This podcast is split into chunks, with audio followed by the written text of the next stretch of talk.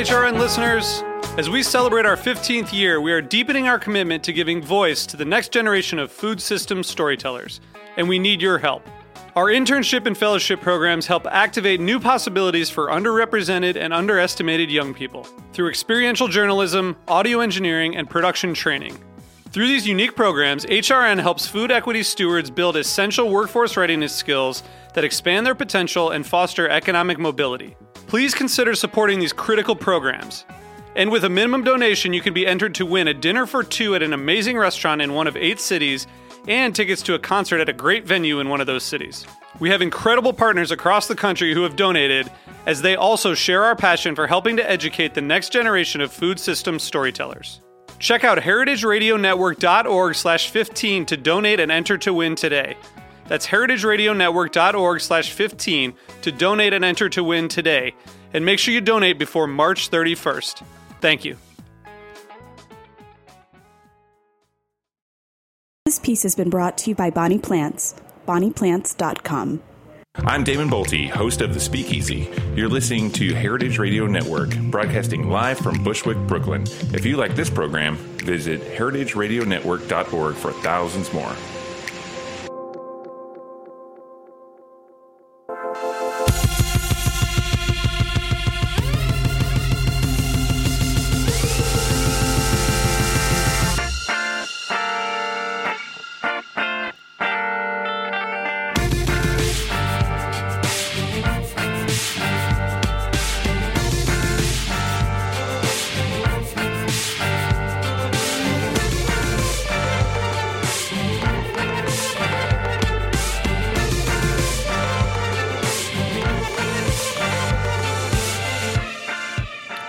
Welcome to the Food Seen on heritageradionetwork.org. I'm your host, Michael Harlan Turkel, here today with Martin Kastner, the man who kind of changed how we looked at serviceware.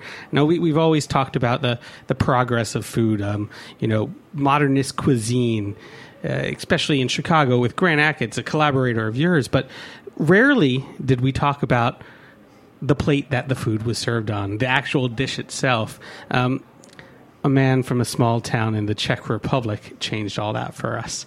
But when I was researching Czech cuisine, all I could recall was soup garlic soup, dill soup, goulash, which is more soupy than stew to me sometimes.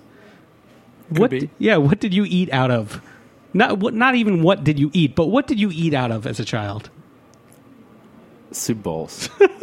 So I was right about plates. the soup. Yep. what you do now is collaborate with chefs in this way that they have these very inventive dishes. We're not talking about just soup.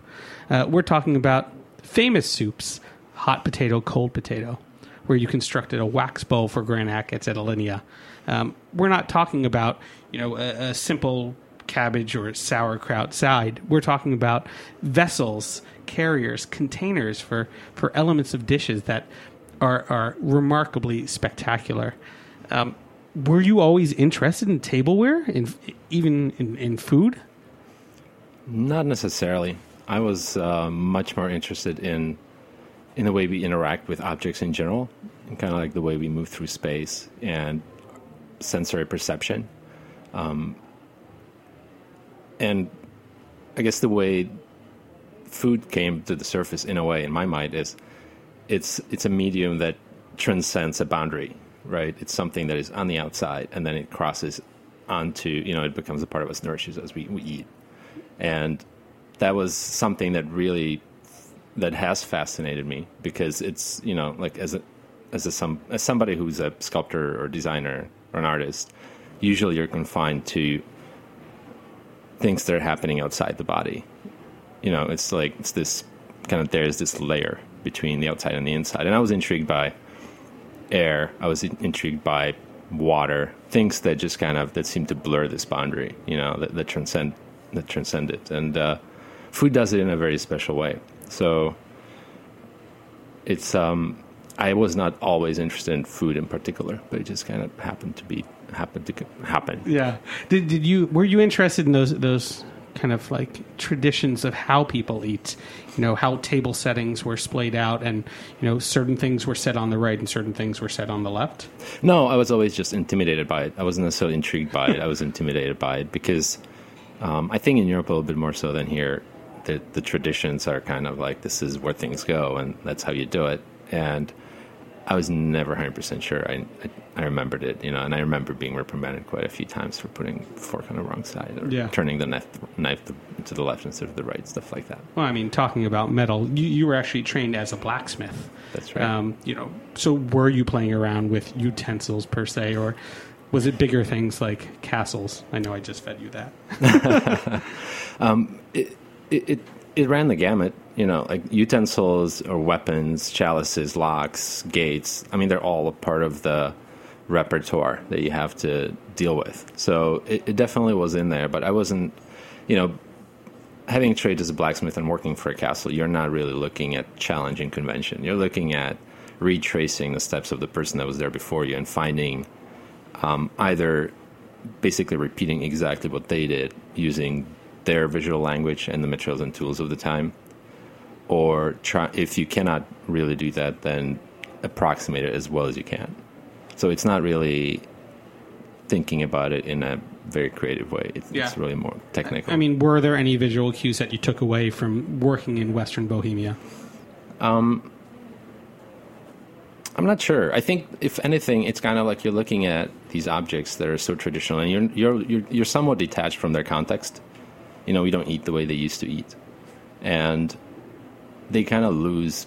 They don't make sense, right? Some some of these things don't really make sense, or they handle poorly, and you're kind of like, do they handle poorly? Like, why did they design it this way? Is it because that's the only way they knew, or is it because it made sense at that time? And you kind of start, you know, kind of remove your step or yourself a step back and think a little bit more conceptually about the context of what these things are supposed to be doing and what are they doing now for me and that's you know i guess that's a little bit of a springboard to where i am now Yeah, I, I could see you being a man that keeps a list of things that frustrate you. Yes, I do. yeah, i do i have a long list yeah. of things I mean, what were some of those uh, initial conventions that you you tried to you know bunk? Well, I think it's. It, I mean, this changes, you know, and the list is long, so I don't. I wouldn't necessarily want to prioritize it terribly, but things that we haven't found or haven't addressed, you know, sound, um, kind of like the more environmental, ambient, you know, contextual stuff that can make or break an experience. You know, those are things that, on a bigger level, really kind of intrigue me, and I. I I don't have any solutions or anything, Yeah. but it's just something that I keep thinking about and I keep keep um, tinkering with it in my mind. You know, on a- on a on the level of, you know, we call it if we call it a utensil or an eating tool, it's really about w- reducing reducing the interactions to a minimum. Kind of like get away, get stuff out of the way. You know, the obstacles between you and the food or you and the experience. Like kind of like, do we need all this? What do we really need? Like, what is what is the essence of this thing that we're trying Yeah. to do, and what is going to be the best tool to provide that? moving away from metalworks, you started focusing in natural materials, design, and sculpture, and then came to the U.S. in, in you know the late '90s to open up Crucial Detail. What what was the purpose of opening up a design studio in Chicago? Well, I, I wouldn't say there was a purpose to it. It was, you know, it, it was more desperation because I'm a blacksmith uh, with a master's degree in fine arts, so I am unemployable, right? And um, but I've always had this interest in making, whether it was as a metalsmith or then studying natural materials and traditional technologies, and then also the interest in the way we interact with objects and space and design kind of falls right in between the two. You know, it needs it can it promotes a culture of making. It requires you to make a physical object, but it allows you also to think conceptually about its purpose and its use. Um, so it kind of sits in between the two areas for which I'm actually technically qualified. So that um, it just happened by um, out of necessity because I had to make a living. I mean, was there a reason why you moved to Chicago? Is is the Bauhaus, um, you know, an ideology of yours? Well, no, Chicago actually was not my first stop. We um, we lived in Ohio for a few years, then in California, and then moved to Chicago to work on the Alinea project. So we moved to Chicago specifically to to work on the on the Alinea book and kind of work more closely with the restaurant. So tell me about that email, that that fateful day. Well, I just got a random email. It was you know, I don't know, twelve years ago, probably or more. I don't know, thirteen. Um, I know it was summer. It was probably August, and it just said, "I'm a chef looking for new ways of serving food," and it had no. Sp- there are no more specifics. You know, there was there was a return email address there, and I thought it was really fascinating because it touched on what I what I thought about a lot in terms of food and and serving food in, in new ways. And like to kind of step back a little bit, the reason I it it had been on my mind is my wife when she was um, in school she worked as a bread baker, and I would come in to help her from time to time and was really fascinated by dough or bread as a sculptural material. You know, it's it's it's real, it's physical, and it's so culturally charged. As as a European living in the U.S. in the late '90s, in the Midwest, there's just there was no good bread, and this thing really kind of connected me back home. It was so intense for me. Um, it I really thought I, I started thinking about like why do people not explore this a little bit more? Like there's such you know there's so much room for for exploration in terms of the way we interact with it, but also the way you know the shape it takes, and like is it given by tradition or is it given by necessity? Like is it what is driving this? Um, so I became really intrigued by it. I approached the chef she was working for, but he it wasn't really his thing, so it was not gonna it didn't go anywhere. But this random email a year or two later w- was very exciting for that very reason. So I, I responded. I was kind of like, "Why do you need this?" And Grant was um, basically said, "Well, we've you know the, the, the tableware hasn't really evolved much, and we're kind of developing all these techniques in the kitchen, and there's so much stuff we can do, but we're struggling with the ways of delivering it in the in the dining room." So Grant Achatz was at Trio at the time. I think it was around mm-hmm. 2003. What did you think of when someone said molecular gastronomy? Oh, I did. I had no idea what that meant. It was, not on my radar at all. What was your first As a term. interaction with it? Um, Probably eating at Trio. Do you remember some of those specific dishes? Oh, I remember a lot of them. You know, I remember. Um, well, I wouldn't say I remember now. I, when I say I remember, I should start listing ingredients and describing the dishes, which I'm gonna, you know, struggle with. But you know, I remember eating a celery dish that, and I never liked celery, and I ate it. I'm like, wow, this is actually changing my perspective of like or view of what celery is, what celery is like. Um, I mean, I, I just kind of remember the cadence, and I, you know, but I mean, I'm as an Eastern European, I kind of see the glass half empty all the time. So I just, I always find the negative. I always find the stuff that's kind of not working for me. So I kind of remember the ser- actually one thing that that was life changing for me um, was the I think it was the general manager or, or the head server. He kept shuffling things around on the table. He would just like push things to the side, you know, because you have wine pairing and you have small bites that are landing on the table, and he would always come in and kind of like pull glass away out of the way, so for make room for the next plate. And it just struck me as kind of this chess game that involves me, my dining partner, and the server, and we can kind of engage in this kind of game on the table. Um, and that really, like a lot of the ideas that followed, kind of sprung from that. It's basically this playful interaction, this mini stage that that's in front of us, that kind of serves as the mediator between the kitchen and you know us as as diners, but also as as this playful space where we interact. What was the first piece that you and Grant collaborated on? Um, it was the tripod. It was um, a lollipop stand, basically a collapsible lollipop stand. So it, um, it was a frozen sphere of, I believe it was hibiscus tea, that he wanted to serve as a lollipop, but was looking for a way to do it in a four-star dining environment, and in a way that would be a little bit more interesting, and that would allow people to not finish it and still be somewhat elegant. So I was just thinking ice is a structural material, so we can use that. And what else can we do? So um, like basically kind of take the thought process from there. Just um, building out, you know, taking three bent pieces of wire that swivel inside the ice, so you can uh, it comes out standing atop the tripod, tripod, but then you grab it, it collapses into a stick, and you eat it. And if you're not gonna finish and don't want to lay down, you can you can spread the legs back out, and it will it will stand upright. You know what I've always loved about your work is I, have seen it in, in, at events, and um, though you talk about this this playful canvas, you know, the tabletop where all this serviceware exists, uh, you've done something in which you've eliminated people's hands. You've eliminated that interaction of the table too. Um, you know, the, the tripod was kind of a precursor to a couple things where people would eat these things almost suspended in space. Well, that's true but you're not really eliminating hands. You're just you're just you're just directing the interaction into a different area. So it's not necessarily eating hands free, I think, but it's more um, just interacting with with the app or with the food differently. You know, playing with the idea of of, of presenting it eye, eye level, so you can really look at it. You can look at it up close, and then removing some of the variables from the interactions. So the chef then can completely control the way the food's going to interact with the mouth cavity. So you know exactly what's going to hit the soft palate, what's going to hit left, right, back, front of the tongue.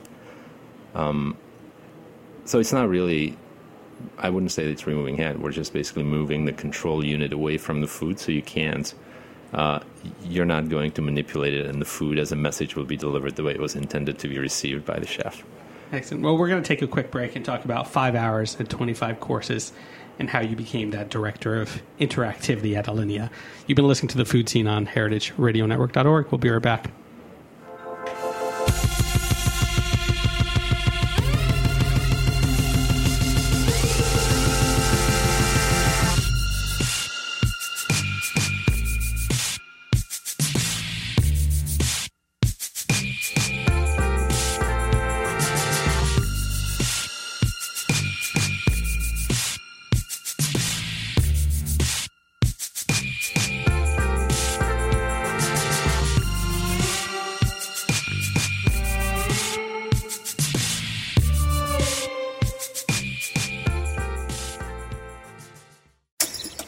Just your garden.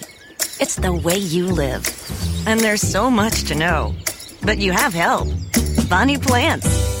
Now with Bonnie's app, Homegrown, you can learn about veggie and herb varieties, track and record your garden with photos and notes, share on Facebook and Twitter, and so much more. How'd you ever grow without it? Get Homegrown with Bonnie Plants for iPhone and Android. The more you know, the better you can grow. With Bonnie. And welcome back to the food seen on heritageradionetwork.org. I'm your host, Michael Harlan Turkel, here with Martin Kastner of Crucial Detail. So, five hours, 25 courses at Alinea restaurant. How do you greet someone at the table? Well, I think you want to greet them before they get to the table. um, you probably want to set up the experience before before they sit down. So, um, are you talking about the hallway, or are you talking about the menu, whatever. Like there, there, see, there are many factors. I know. See, but I like how your mind moves through space in that way. That you know, a, a lot of people would expect that there is a point of entry into a restaurant, or may it be the egress, or it's when you first sit down. What is that first piece of experience that you feel like should be necessary for a restaurant to set the stage? Well, I think you know this changes depending on what the restaurant's message is, what they're trying to do, what you know what kind of experience they're trying to to create. But in case of Alinea, it was uh, Grant really felt strongly that he wanted to have this kind of break between the outside world and the restaurant, so people kind of re- hit a reset button, and um, the the concept kind of evolved into this narrowing hallway that has a hidden door inside. So as you're walking towards this kind of narrowing space, that doesn't seem to lead anywhere. The door opens um, on a side unexpectedly, and uh, one of the you know one of the ideas there was kind of like, what do you what do you do with the end of the space? Is it just a wall, or is anything happening there? And um, I kind of came up with this sculpture that I call a swarm. It's a jiggling, it's two thousand jiggling wires with uh, stainless steel spheres on them. they're not lit. So you kind of have a sense there's something moving, and you hear this subtle sound, but you're not necessarily sure what it is. And the idea was kind of to create this intrigue of that, that draws you into this space, but then it's interrupted by this door, and all of a sudden you're in a completely different space and time, and you know the experience can begin there. Yeah. So the whole idea was kind of like, what? How do you, how do you build in the, you know the idea of expecting the unexpected and kind of like directing people in one way and then shifting gears. Um, and then another step would be another component of that would be the menu, where most places would list ingredients and you kind of pick food based on your priority. And at that time, Alinea had two menus to choose from, basically short form, long form. Uh, now there's it's it's kind of been reduced to only one tasting menu. Um, and the idea there was like instead of because all these dishes are so unusual, so unexpected, and the juxtapositions of the ingredients are not necessarily something that would make sense to most people, or that they could even imagine what the food is like. It felt like totally unnecessary, like the wrong way to communicate. So my thought was to create um, an infographic that would kind of plot out the journey, map it out, so you would see. Um, you would see a map taking you on a sweet savory scale and then intensity of flavor and size of dishes um, kind of enabling you to envision the journey a little bit in, in an abstract way rather than looking at a list of ingredients you know on that infographic it doesn't necessarily reference the materials that each dish is being served on um, so when you see something almost like a pedestal you know uh, e.g the, the sectional itself was it Hearts of Palm, a row of Hearts mm-hmm. of Palm with different fillings and accoutrements. Um, what kind of feeling were you hoping someone would have when they had that presented in front of them? I think it was really about kind of simplicity and just kind of intuitive way of interacting with it. Um, and also control. A little bit it was about control too, like controlling the sequence in which things are consumed, um, or not, depending kind of whether, you know, because okay. So the thing about all these designs, all these tools, is they are tools, and once they're, you know, they always start with a specific idea, a specific concept. But once they're in the kitchen, once they're in use, the concepts will evolve, and the chefs will want to do different things with it and try it and push the limits and turn it upside down.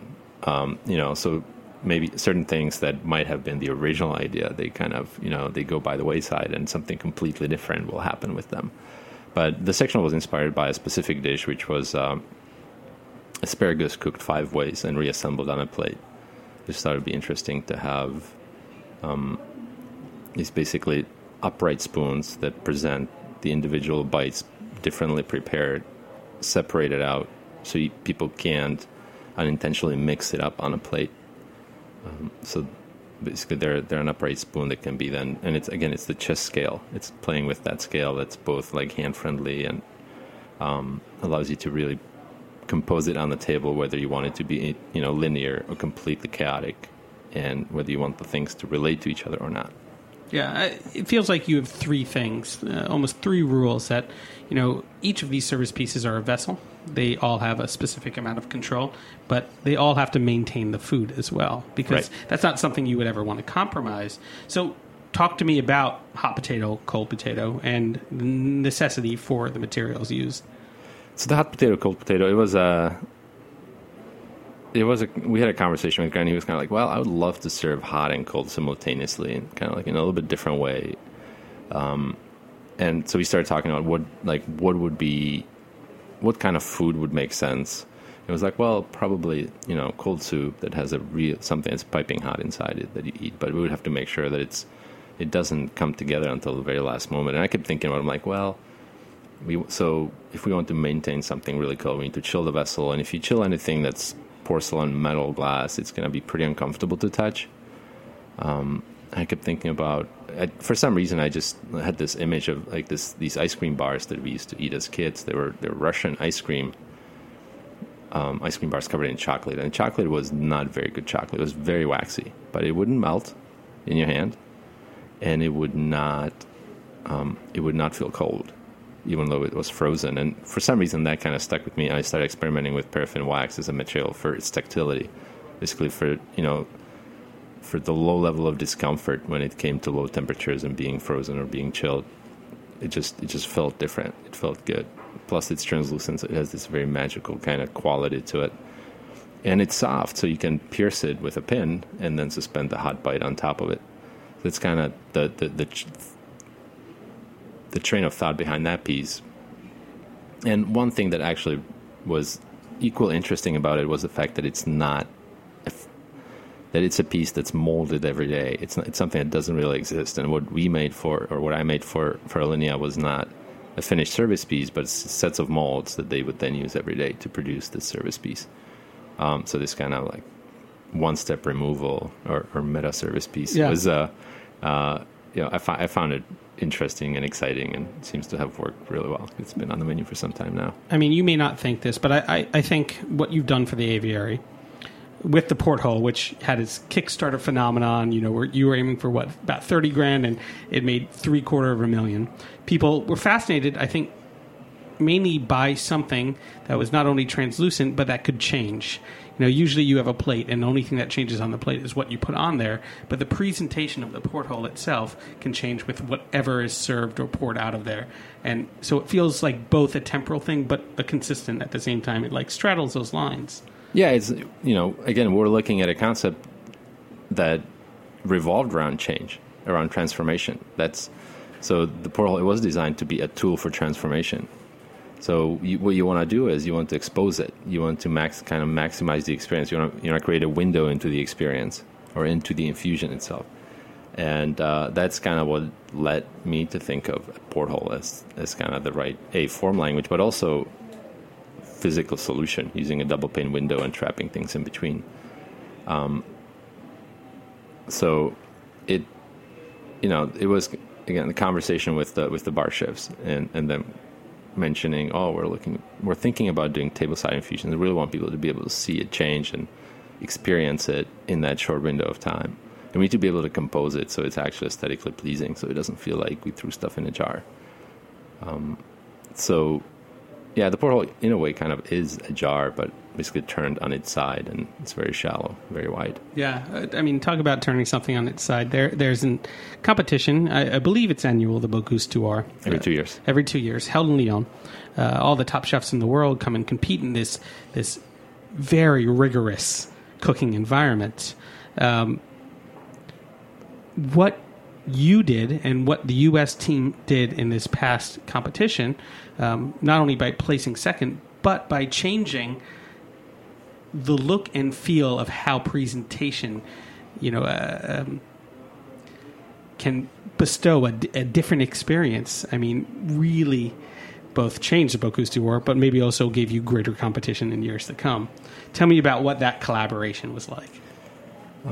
I mean, it was it was incredibly enriching for me. Um, Phil, the. Phil Tessier, the the chef um, who competed for for Team USA, is you know is this incredibly organized and disciplined person who questions everything like along the way, and and you know like this rigorous approach was really valuable to me, and I learned a lot. I've learned a ton. I've learned a ton about organization.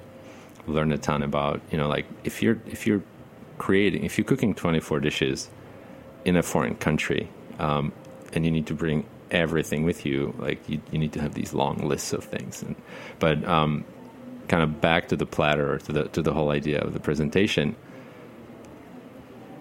he came to me saying that you know he's a traditionalist at heart and he feels he needs you know he needs to work with somebody who would challenge him in that way who would basically not be the same way because he felt like that wouldn't be enough and I thought that was really compelling because it's, uh, you know, obviously it's pretty flattering if somebody comes to you and says, you know, I need you to challenge me so we do something better together. But obviously it works the same way in the opposite direction. Um, you know, it's a two way street, and I was equally challenged, and we kind of pushed each other along um, quite a bit. But the, I mean, the idea behind the platter really was it took a while to just kind of find a common language, get on the same page, and feel out what the other person really where they felt at home, but at home in a place that's not their home. Yeah. And um, I kind of looked at very, you know, a, a round platter, very traditional form, and I, I kept thinking about just like how do we how do we remove design, the concept of design out of like how do we remove the object as much as we can, and you know, so so we ended up with a hollow platter with a hollow ring that, that suspends some of the food um, in midair. Um, but you know, I mean, equally exciting or interesting eh, to to the platter itself to me was um, were the tools. Basically, we looked at what originally was nine hours of labor in the kitchen, and through thinking about tools the way that they were using, um, in the same way that we think about tools in the studio for production, we reduced that time to five hours and actually made it possible for them to deliver that level of complexity and, and exercise that level of control over the food uh, that otherwise would be really, really difficult. You know, that's um, that's something that I feel is, you know, when you design serviceware or tableware, you're always kind of straddling this line between between perfection and versatility, right? Versatility is if you want to sell a lot of stuff or a lot of plates, a lot of tableware, you need to make something that's very versatile. But inherently, that means it's not going to do. It's to do some things fairly well, but none perfectly. And um, in the case of a competition, you can you can forget about versatility because you're designing for one specific purpose, and the tool is going to be used only for that purpose. And you can really kind of work the efficiency and and refine the processes, you know, and, and get it to the point where it's um, you know it's very simple and elegant and clean and uh, and you get you know minutes of work into a single movement. That's that's very exciting. Well, on that note, let's talk about a tortilla warmer. All right. Alex Stupak of Empellón uh, worked at Alinea, uh, but opened up Mexican restaurants here in New York, Mexican inspired restaurants, and he wanted to change or present differently the, the classic tortilla warmer. What was that conversation? Well, he basically came to me and said, you know, like this is kind of the key, this is the cornerstone of the cuisine, and it, it's you know the tortilla is best served when it's freshly made, never cooled down, so you're not reheating. Um, he explained to me a little bit, kind of about like what the what the dynamic is, like what you, like what the temperature range is, like what the times, what what the what amount of time you actually need to require or to to to serve it, you know, at its best before it kind of retrogrades a little bit.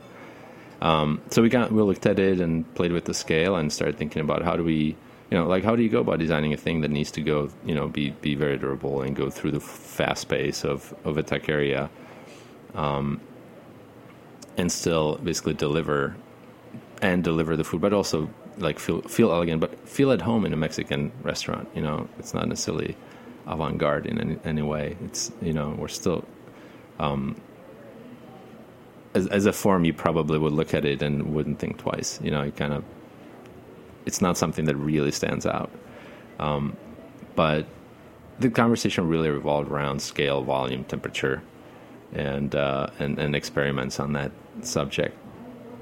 See, customization. Uh, every chef, you know, every foodie wants something of that realm. You know, they, they all want a signature this or a signature that, and or experience that is singular. How does someone start working with you? What is that conversation like, and who are you collaborating with now?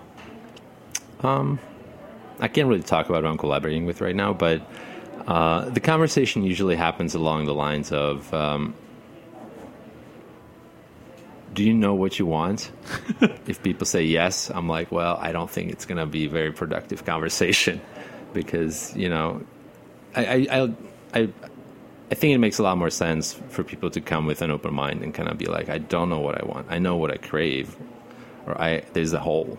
You know, there's like there's a void that we're trying to fill. There's an experience we're trying to create, and we don't have the tools for it. Like I think that um, that's that means that we're gonna we're both gonna end up in a place we didn't expect to be and we didn't know we're gonna end up in that's the exciting part so if you know in general people that come to me with a very specific requirement I, we, we don't I, I can't really work with that very well or I don't I don't feel like I can contribute a whole lot in that point you know so it's kind of like yeah I don't think it's the best use of our time um, but but when people can articulate in some this like somewhat abstract you know thing like that they're um, that they're trying to solve or figure out, um, then you know you, you just ask a series of questions. Like, what is it that you're trying to do? You know, like what what are the right what are the tools you're using currently? Why don't they work?